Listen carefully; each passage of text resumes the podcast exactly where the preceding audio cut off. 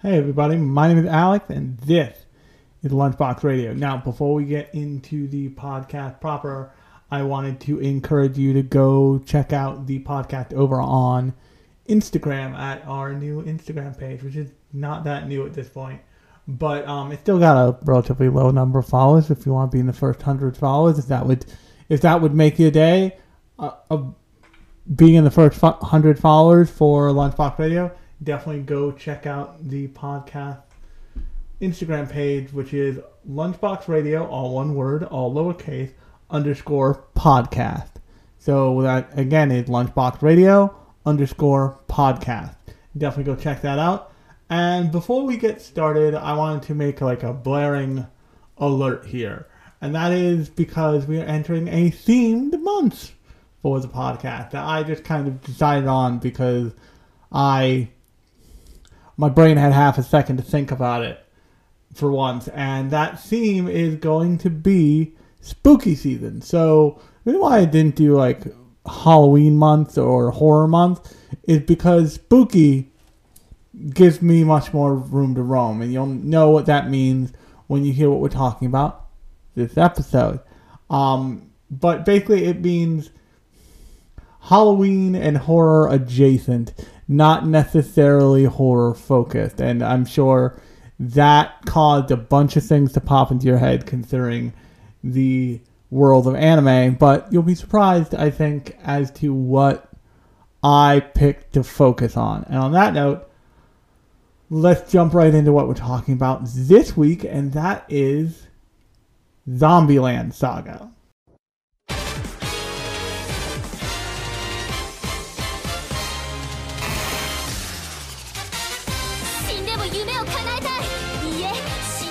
は叶えられる。それは絶望それとも希望過酷な運命乗り越えて脈がなくても突き進む。それが私たちの差がだから誰が弔う父は彼方獅子名を破り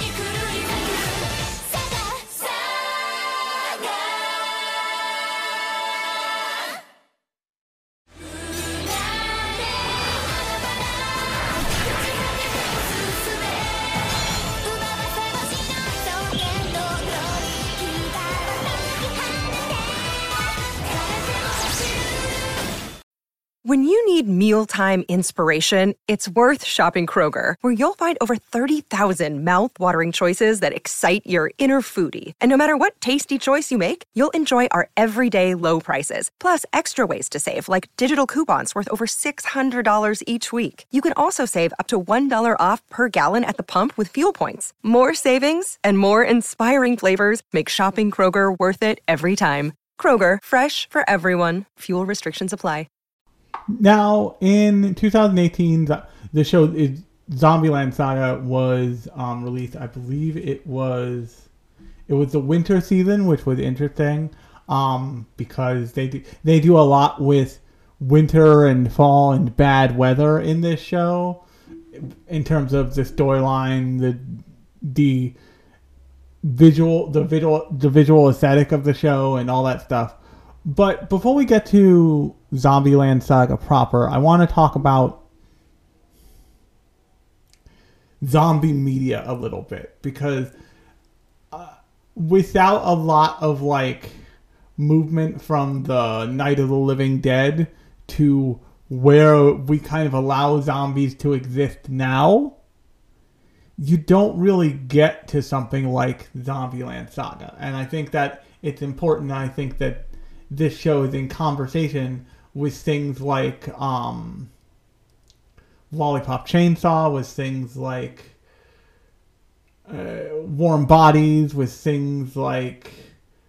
Um, cer- certainly, it has visuals from things like World War Z in the um, in in the in the opening, but it's also one of my one of my secret favorite loves of anime genres, and that is an idol show. But it does a good job of blending the idol show drama and the zombie drama really pretty well. And by using like zom by using being res- resurrected as a zombie, this show essentially has a kind of time skip mechanic for some of its ca- for all of its characters. None of its characters are from like the only character who's from this, who's from 2018 proper, is um the producer um Itatsumi Kotaro, the producer all the other members are from I think at least 10 years ago. May, maybe at least 5 years ago, but all of them are are are taken from the past and brought forward. And when I say the past and brought forward, there's a character, I forget her name, um Yugiri, who is a courtesan from like ancient Japan, from like Meiji era Japan, and she acts like it. And she's in this group of girls. She is feels significantly older than any other than any of the other characters, including Tatsumi, the not the main character. Our main character is Sakura, who we'll get to in a second. Um, but that's kind of what they use the zombie thing to do. They use the zombie. They almost use initially the zombie mechanic to just kind of pick and choose from whatever history period of history in idol history they want to pick from. Um but the like the zombie boom of media it's kind of how you get this. It's kind of how it's how you got something like Lollipop Chainsaw. It's how you got something like Warm Bodies. It's how you got something like World War Z. But the thing I want to talk about in relation to this is the film Warm Bodies, which is which stars Nicholas Hoult, and I forget who plays opposite him as his love interest. But it's a love story between a zombie, Nicholas Hoult, and a human woman. And it's about like a zombie regaining their consciousness, like re-becoming human. Um, and this this allows for a a kind of like fun comedy, but also a love story and a kind of rehumanization of like zombies in a way that was not really done a whole lot before. I don't want to say at all before because it may have, but before that for that film. And that was kind of at the tail end of like the popular media zombie thing. You also have anime like um Sankarea is a popular zombie anime from the mid 2000s. Um that's the one I always think of. Because that's the one I always think of. But this show strives to combine like zombie horror aesthetic with an idol show. And does it primarily as a comedy later on in the in the first season at least they do it as a drama and more as a straight idol show but for the first three episodes it's like a joke a minute. Each episode is themed after something and then they quickly move away from that. So our our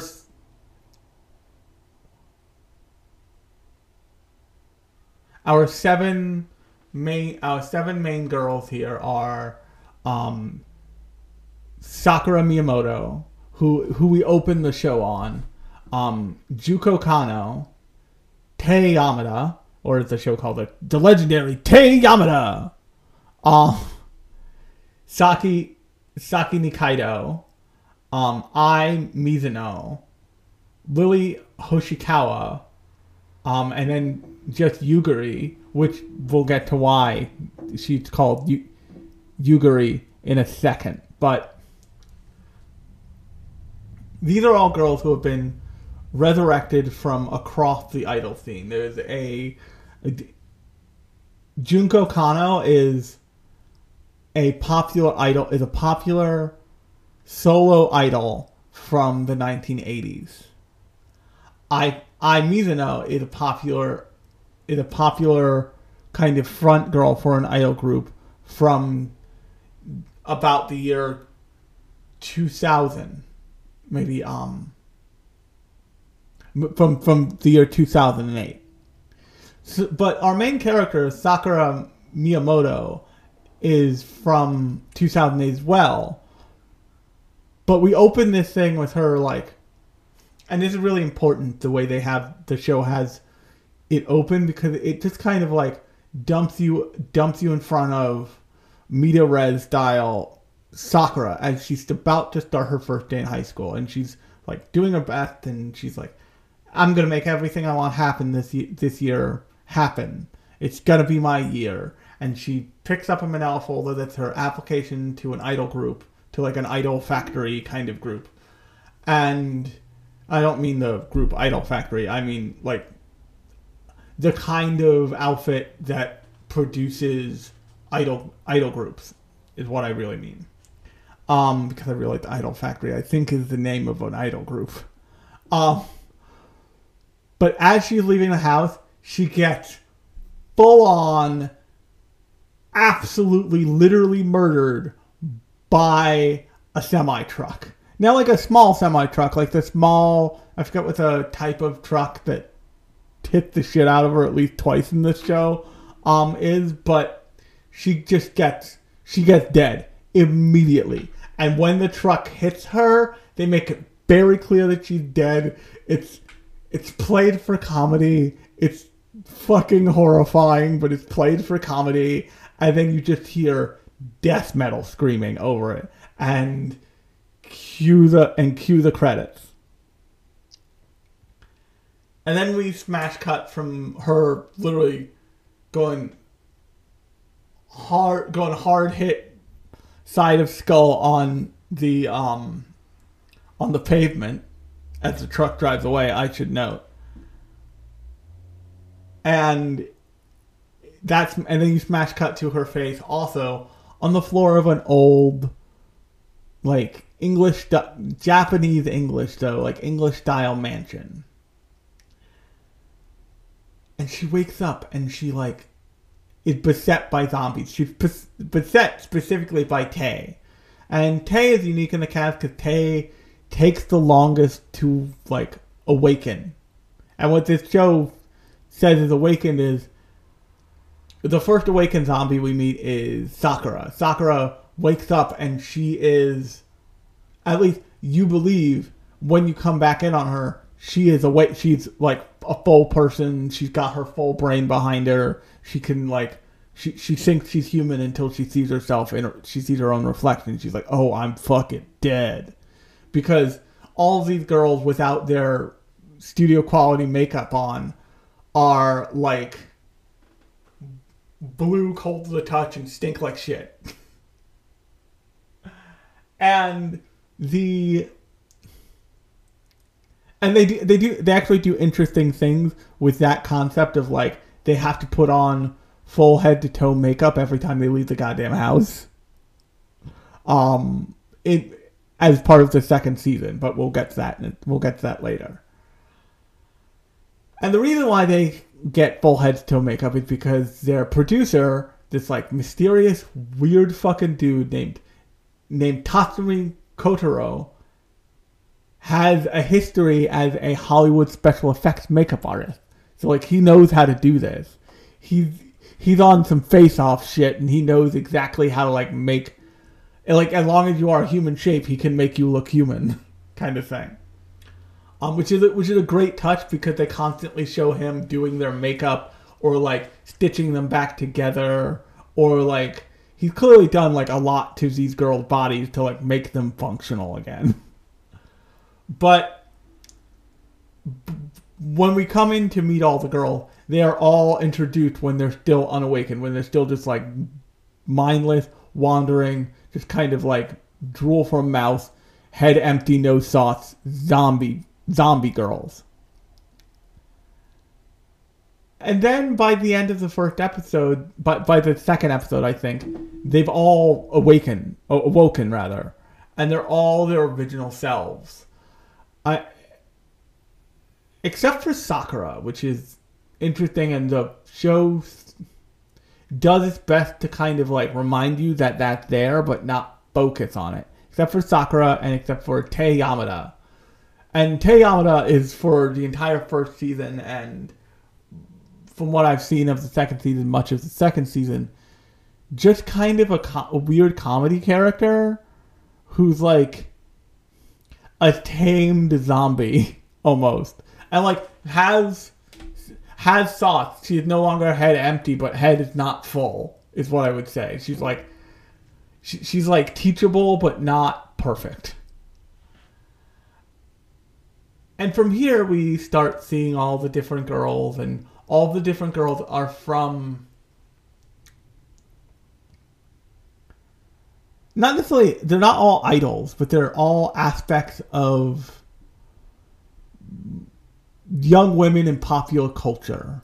So um Yugiri is from like the Meiji era, and the reason why she named Yugiri is because she was most likely a um like a like a courtesan or a geisha, and oftentimes they did not have last names, so her name is just Yugiri.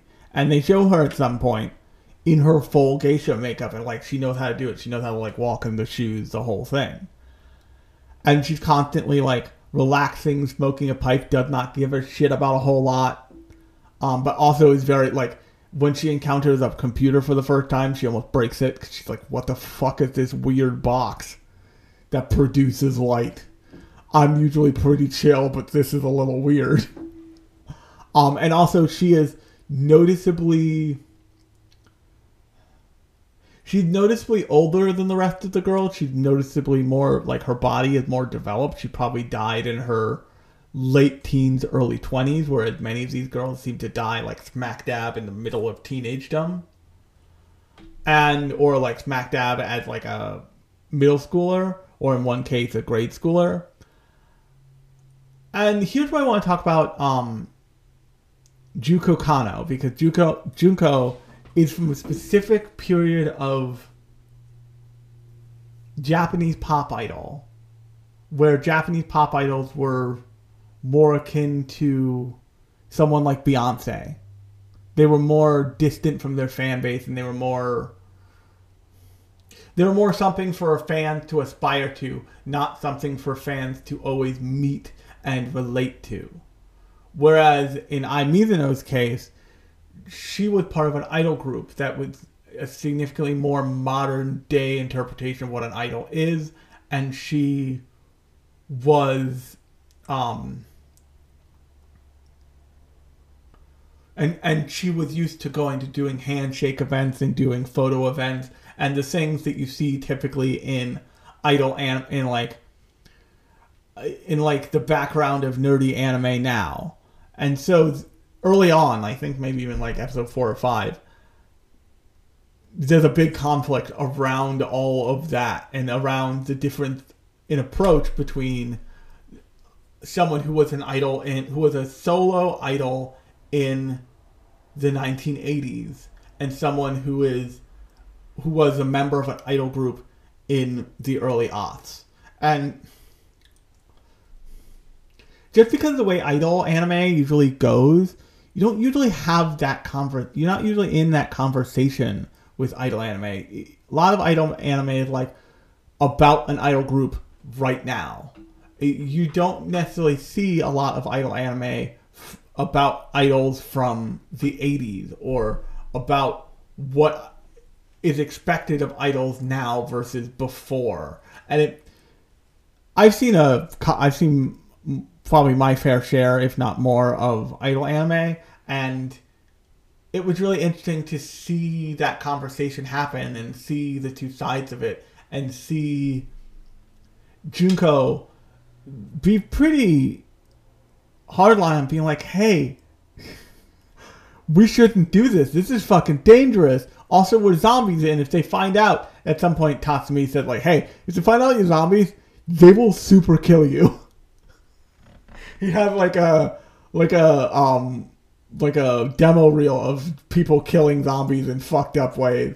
And he's like, so, um, don't leave the house without makeup on, and maybe shower a lot more because you guys are rotting corpses. Um, but eventually, and mostly Tatsumi is used as like the primary source of humor. He is like physical comedy, he is beat up comedy, he is everything in between. But every once in a while, they use Tatsumi pretty as the authority figure that he claims to be. And when Ai and Junko are having their issues in like in the early part of the first season or in the mid part of the first season, which is really the first conflict that's not played for a joke. Um, they're not played for a joke or a bit later when in like the second episode, which is hip, which is called Hip Hop Saga.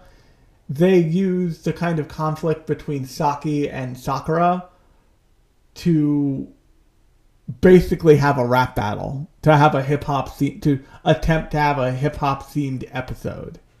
Um, but the conflict between Junko and Ai is a very different thing. It's a difference of opinion and how you should handle being an idol and how you should uh, treat your fans and how you should respect your fans. Uh, and what Tatsumi ultimately said to Junko, like, you don't want to do photos. You, you don't want to do photo events? Fine.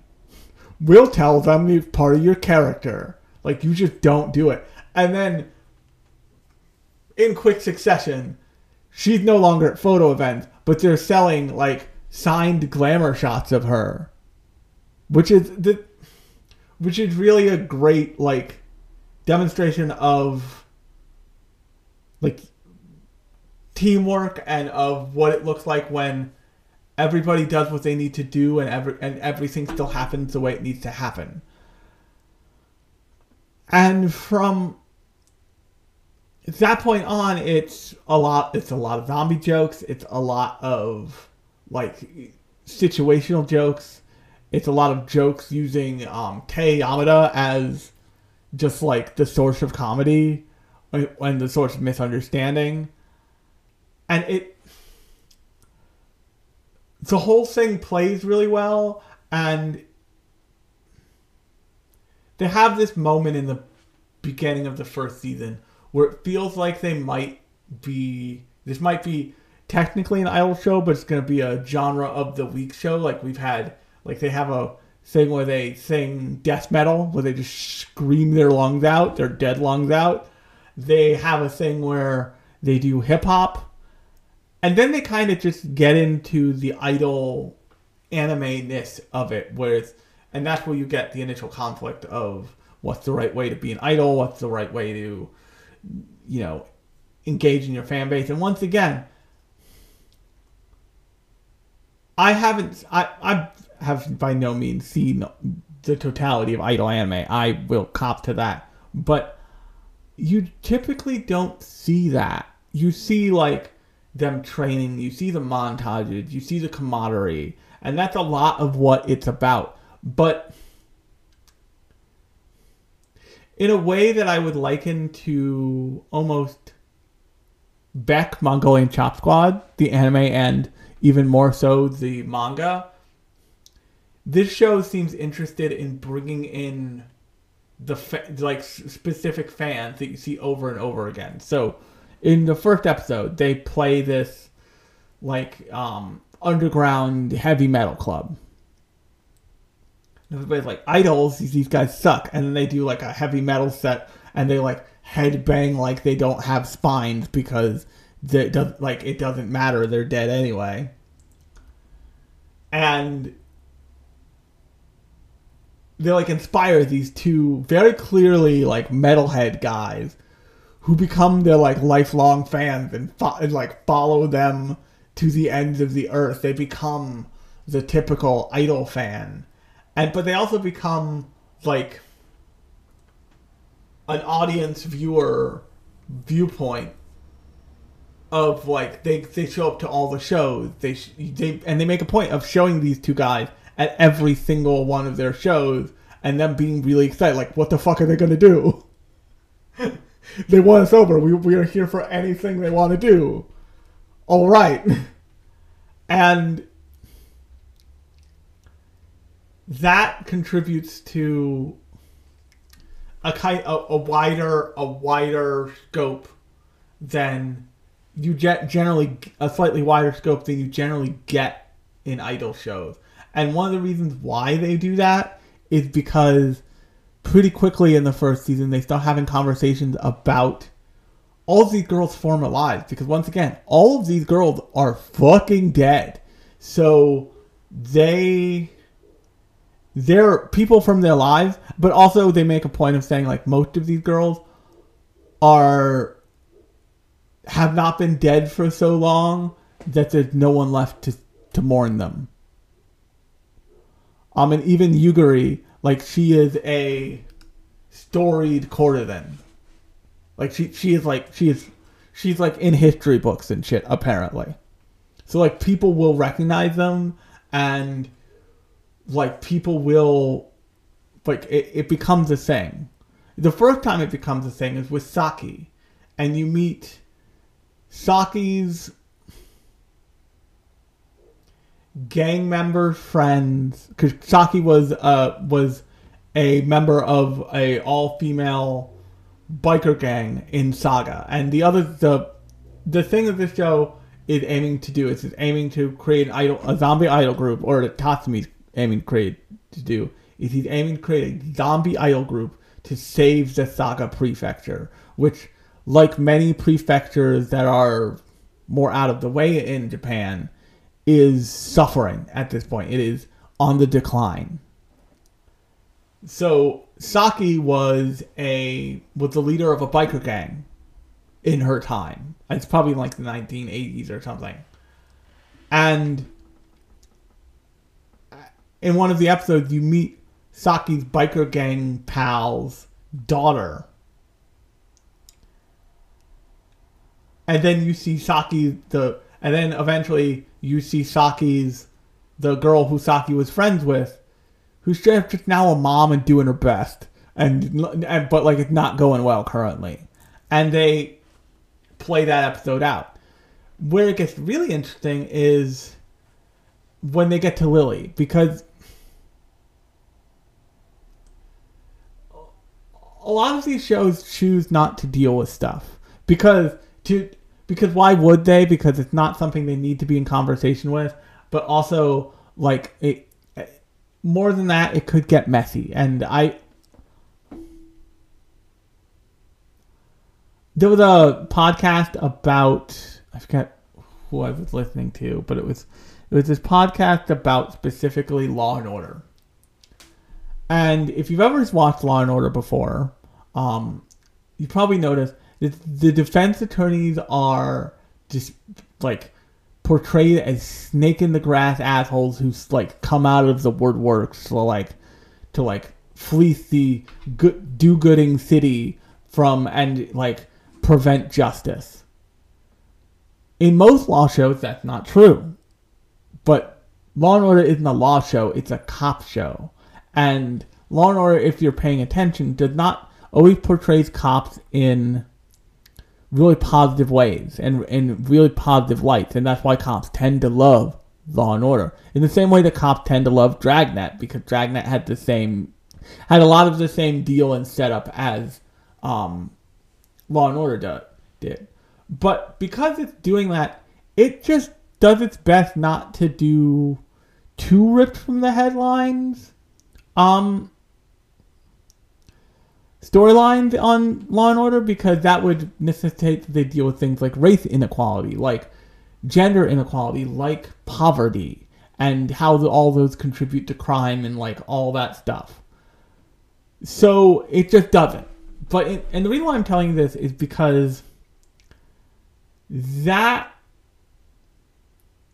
that kind of like we're not going we're not going to touch this with- with a 10 foot pole thing applies to a media across the board. In most cases however the thing they're not talking about is the thing they wouldn't be talking about anyway because once again this is an idol show. This is not like necessarily the place to talk about gun violence. They use these girls getting shot as for comedy multiple times with the understanding they are zombies. They will not die if they're shot. Um, but the thing that they do touch on, they touch on gender, early life gender dysphoria, and you know,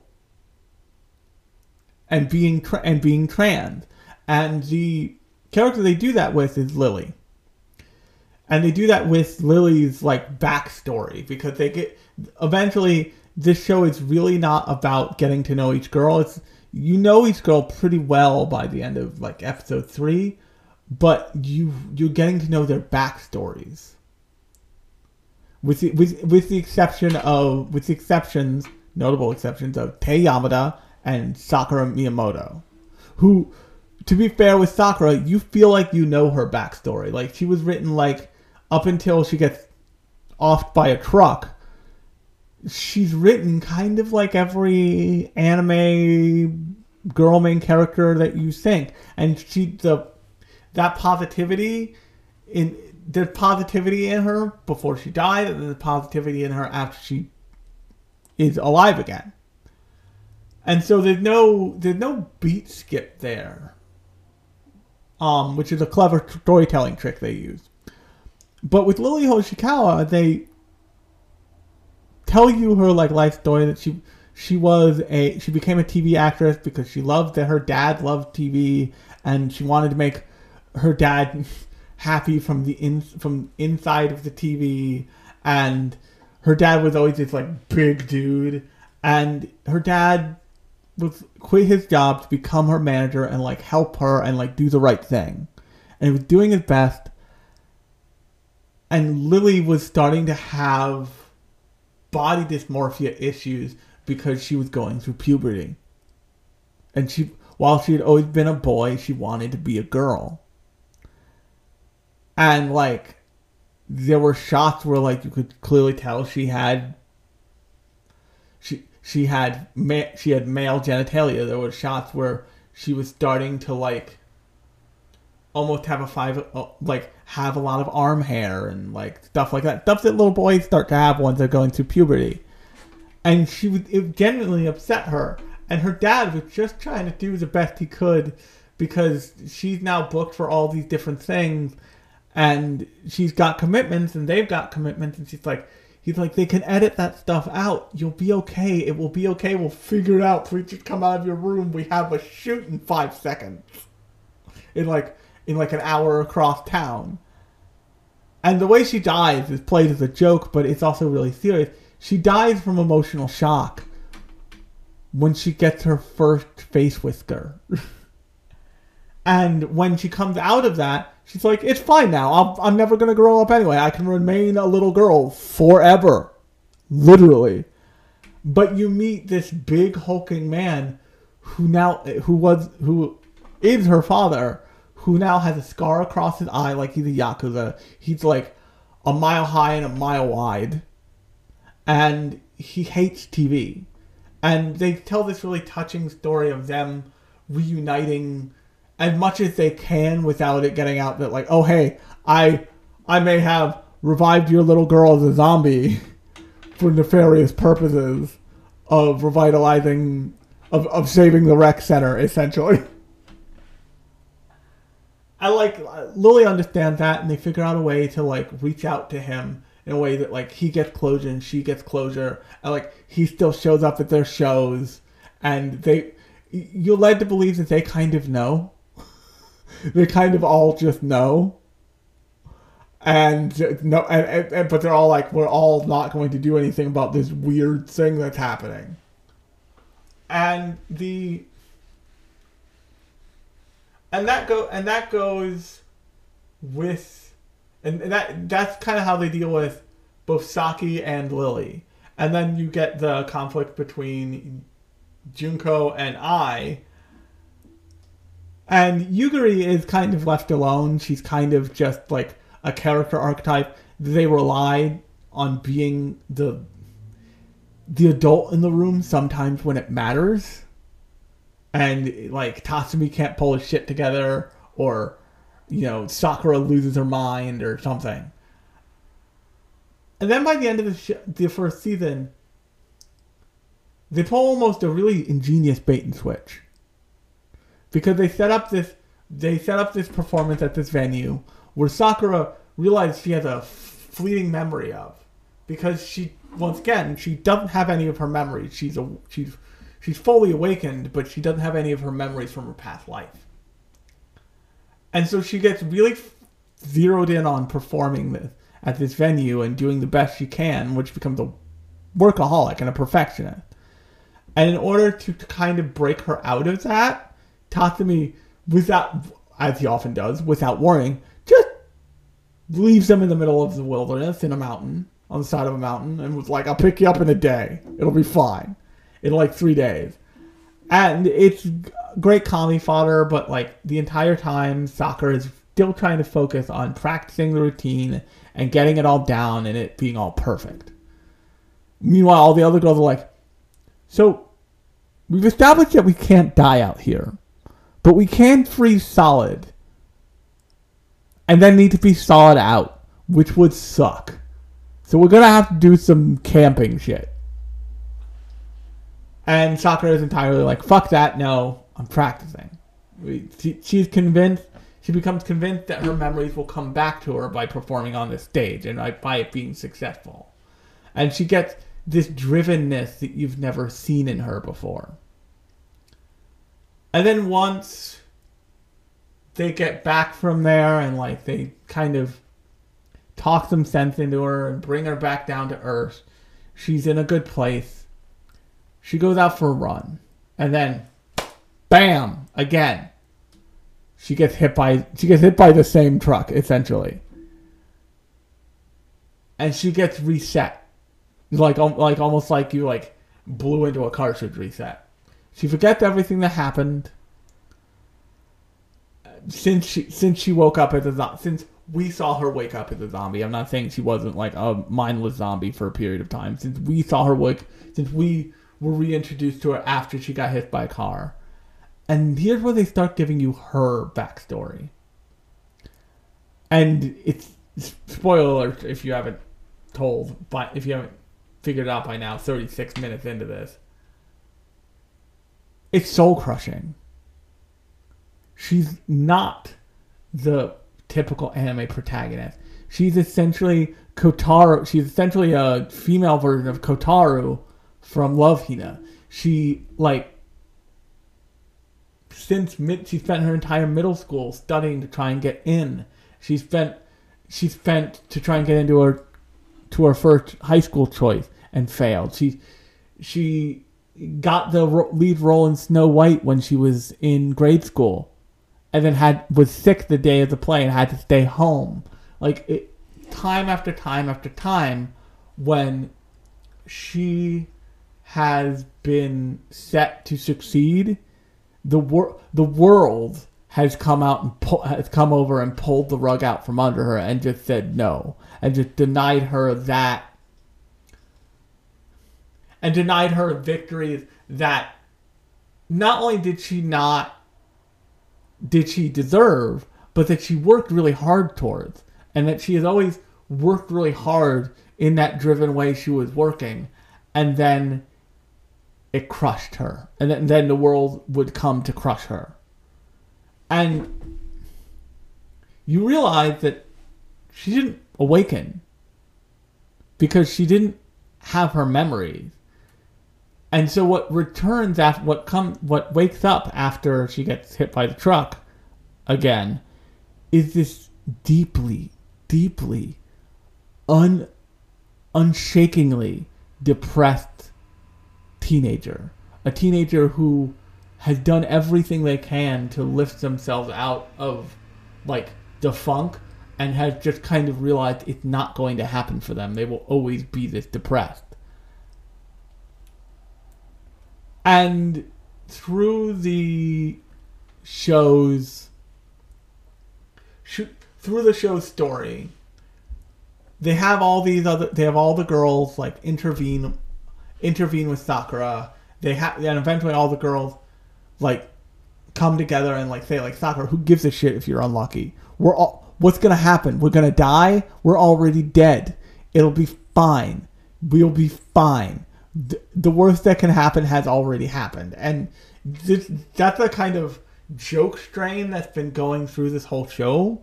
But this is where they're like, so what? All the stage lights could fall on us. That's why Tatsumi's here. He fucking stitches us back together and paints and puts face paint on us, and we're just back up and running. It's fine. But then there's a moment. There's a little moment that shows you who Tatsumi Kotaro really is. And Tatsumi Kotaro is dressed in like this like bellhop uniform like this full on like idol producer, like hotel manager with sunglasses on, snazzy getup for the entire time. And he has hilarious squid out of his pocket for his zombie dog, Romero, who's everyone perceives as being vicious, but Romero is just like I just want people to pet me. um but it, he's he he's kind of a source of comedy and a source of facilitation for the, most of the show. And then there's a brief flashback moment that's meant for you, the viewer, not meant for even Sakura, where you see that Tatsumi Kotaro had a crush on Sakura when they were in school together. And Sakura was so focused on her end goal of success that she never noticed it. Tatsumi Kotaro lended her, used to lend her idol CDs. And you kind of get a hint of what the deal is with him now. Yes, he's trying to revive this pro- this prefecture, but really what he's trying to do is he's trying to give this girl, this this person that he loved, a win and a win that will stick. And once you know that, you understand why, you know, Saki, although she's technically the leader of the idol group, is not the leader. Sakura is. Sakura is referred to at in her her idol number is number one. She's number one. Saki is number two. And it's just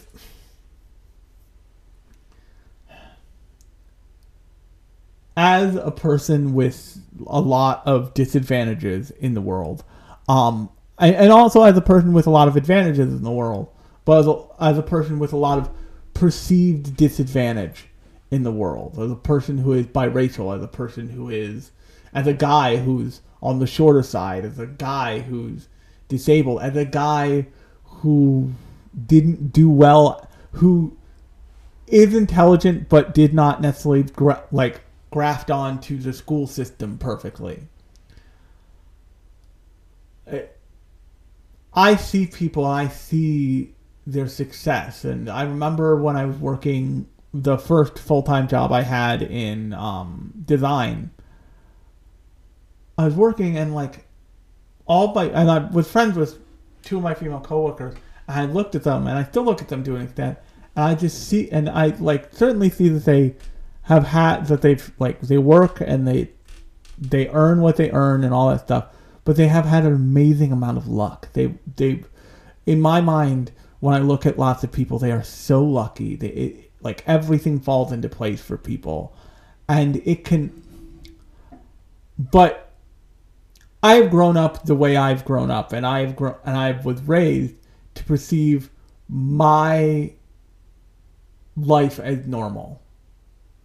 But when you grow up especially in in a society where if you do all the stuff Sakura was doing, you're supposed to reap the benefits. You're supposed to become a like a prized member of society who contribute to society in meaningful ways. And Sakura doesn't get that. She doesn't. She instead of being rewarded, she's grinded down. She she essentially gets um, the Nate treatment from Gossip Girl, if that makes any sense. And what I mean by that, wi- without the like awesomeness of Nate at the end, at the very end when he's running for, um, I think, mayor of New York, but essentially at the beginning of the Gossip Girl storyline, Nate is the golden boy. Nate, and they call him the golden boy. I think in that show, um, a lot. Nate is going out with Nate is going out with the hottest girl in school who's not a psycho. Nate is like he's from a super. He's from it, basically the Rockefeller family. He's he's got it all figured out. It, his whole life is in front of him. His whole life is perfect. But then as soon as that show gets going, Nate basically gets fucking the shit kicked out of him constantly. Like, yes, all of his friends, people who are really his friends are still there for him and still like doing their best to help him. But like, against his ability to deal with it, his father gets caught for insider trading, and like his mother loses her mind, and his life falls apart. And everything he tries seemingly almost makes it worse. And that's kind of what Sakura's life is like before she gets hit by a truck. And so she has every reason to believe that, especially since she doesn't remember anything previously, she has every reason to believe that she is not going to do well. Because having her memories essentially swapped out for old memories she believes that it's going to be like every other time. Because, of course, it will. Now, you, the viewer, through the way the show has done its storytelling, which is really intelligent here, know that that's not true. Know that she is like, like all the other girls, re- ready to go. It will go really well no matter what happens.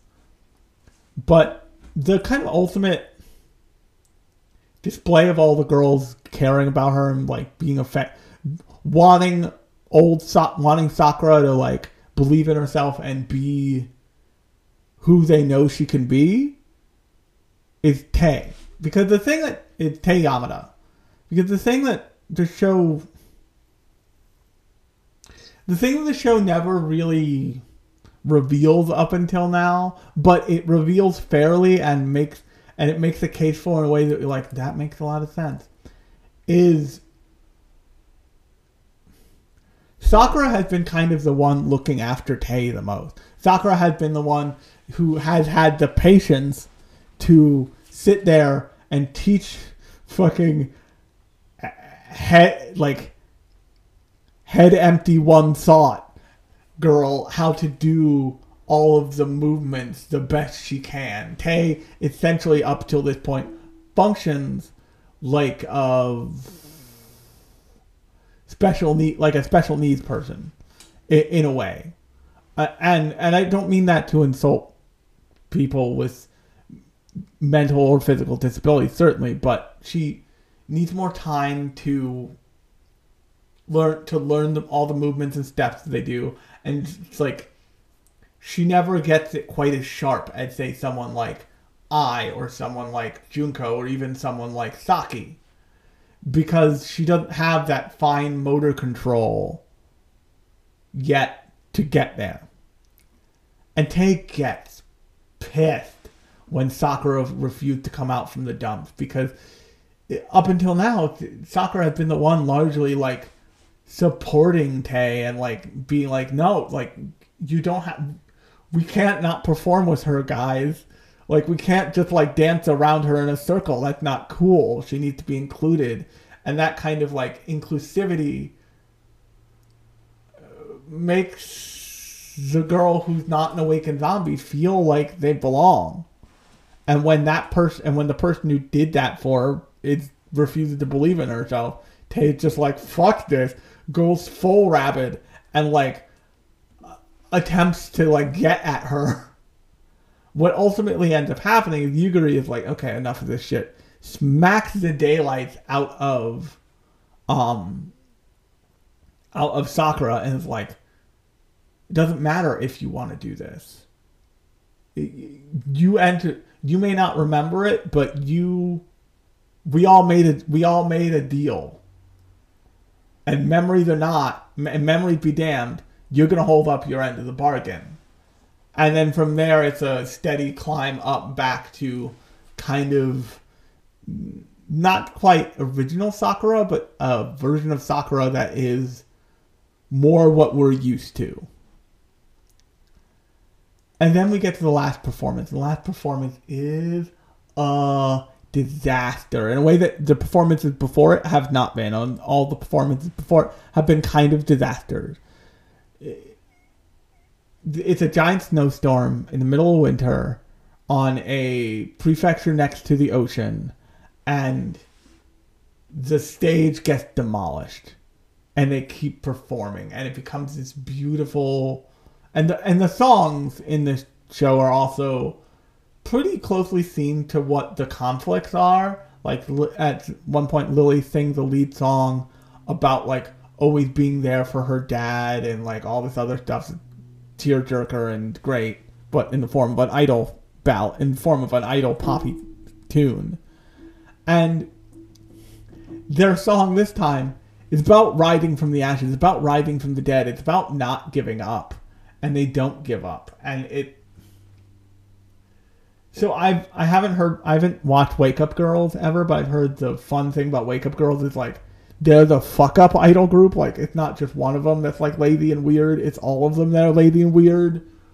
But what this show is is and what this show deals with is it deals with people who all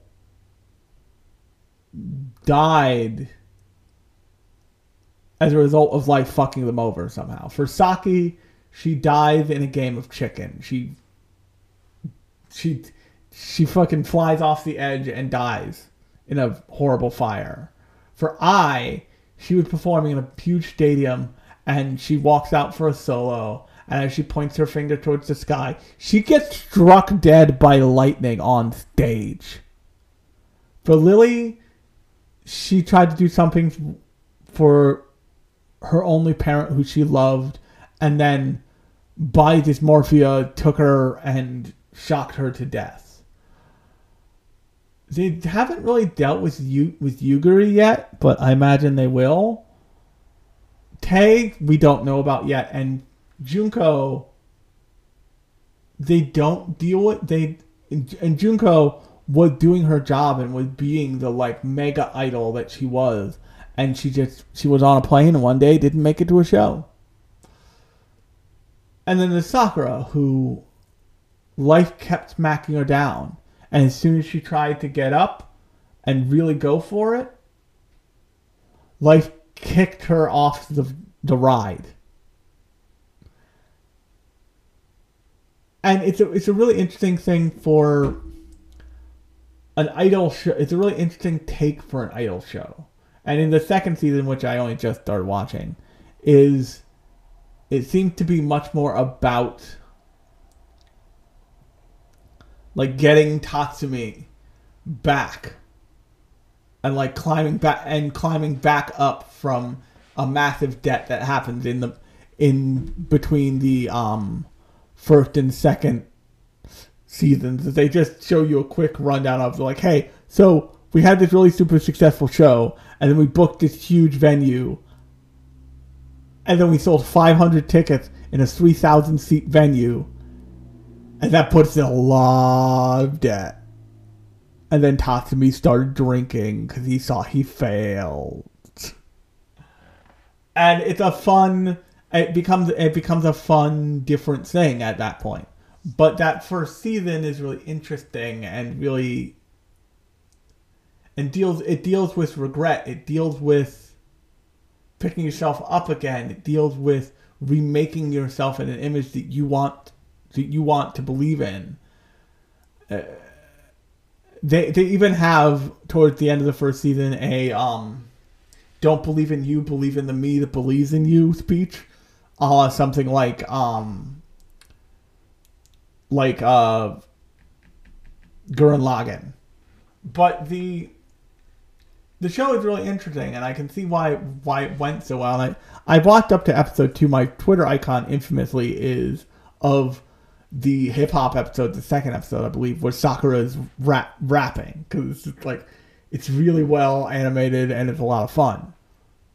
But this this show has heart in not just in the way that idol shows do, but it certainly has heart in the way that idol shows do.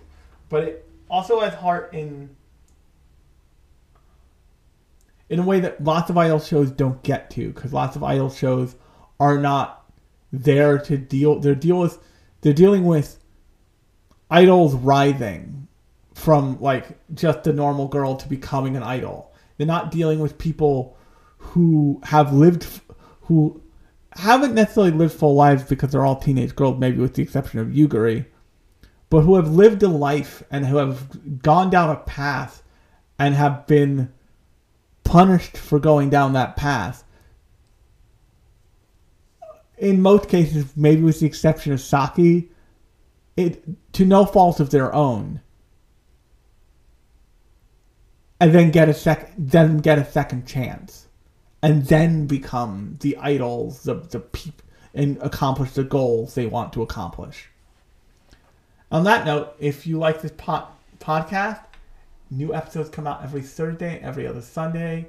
Thursday shows are more like this. They're more about a single property or a single film or something like that. Sunday shows, once again, every other Sunday, are more metatextual. They're more about like the industry, the fandom, the medium, all that fun junk.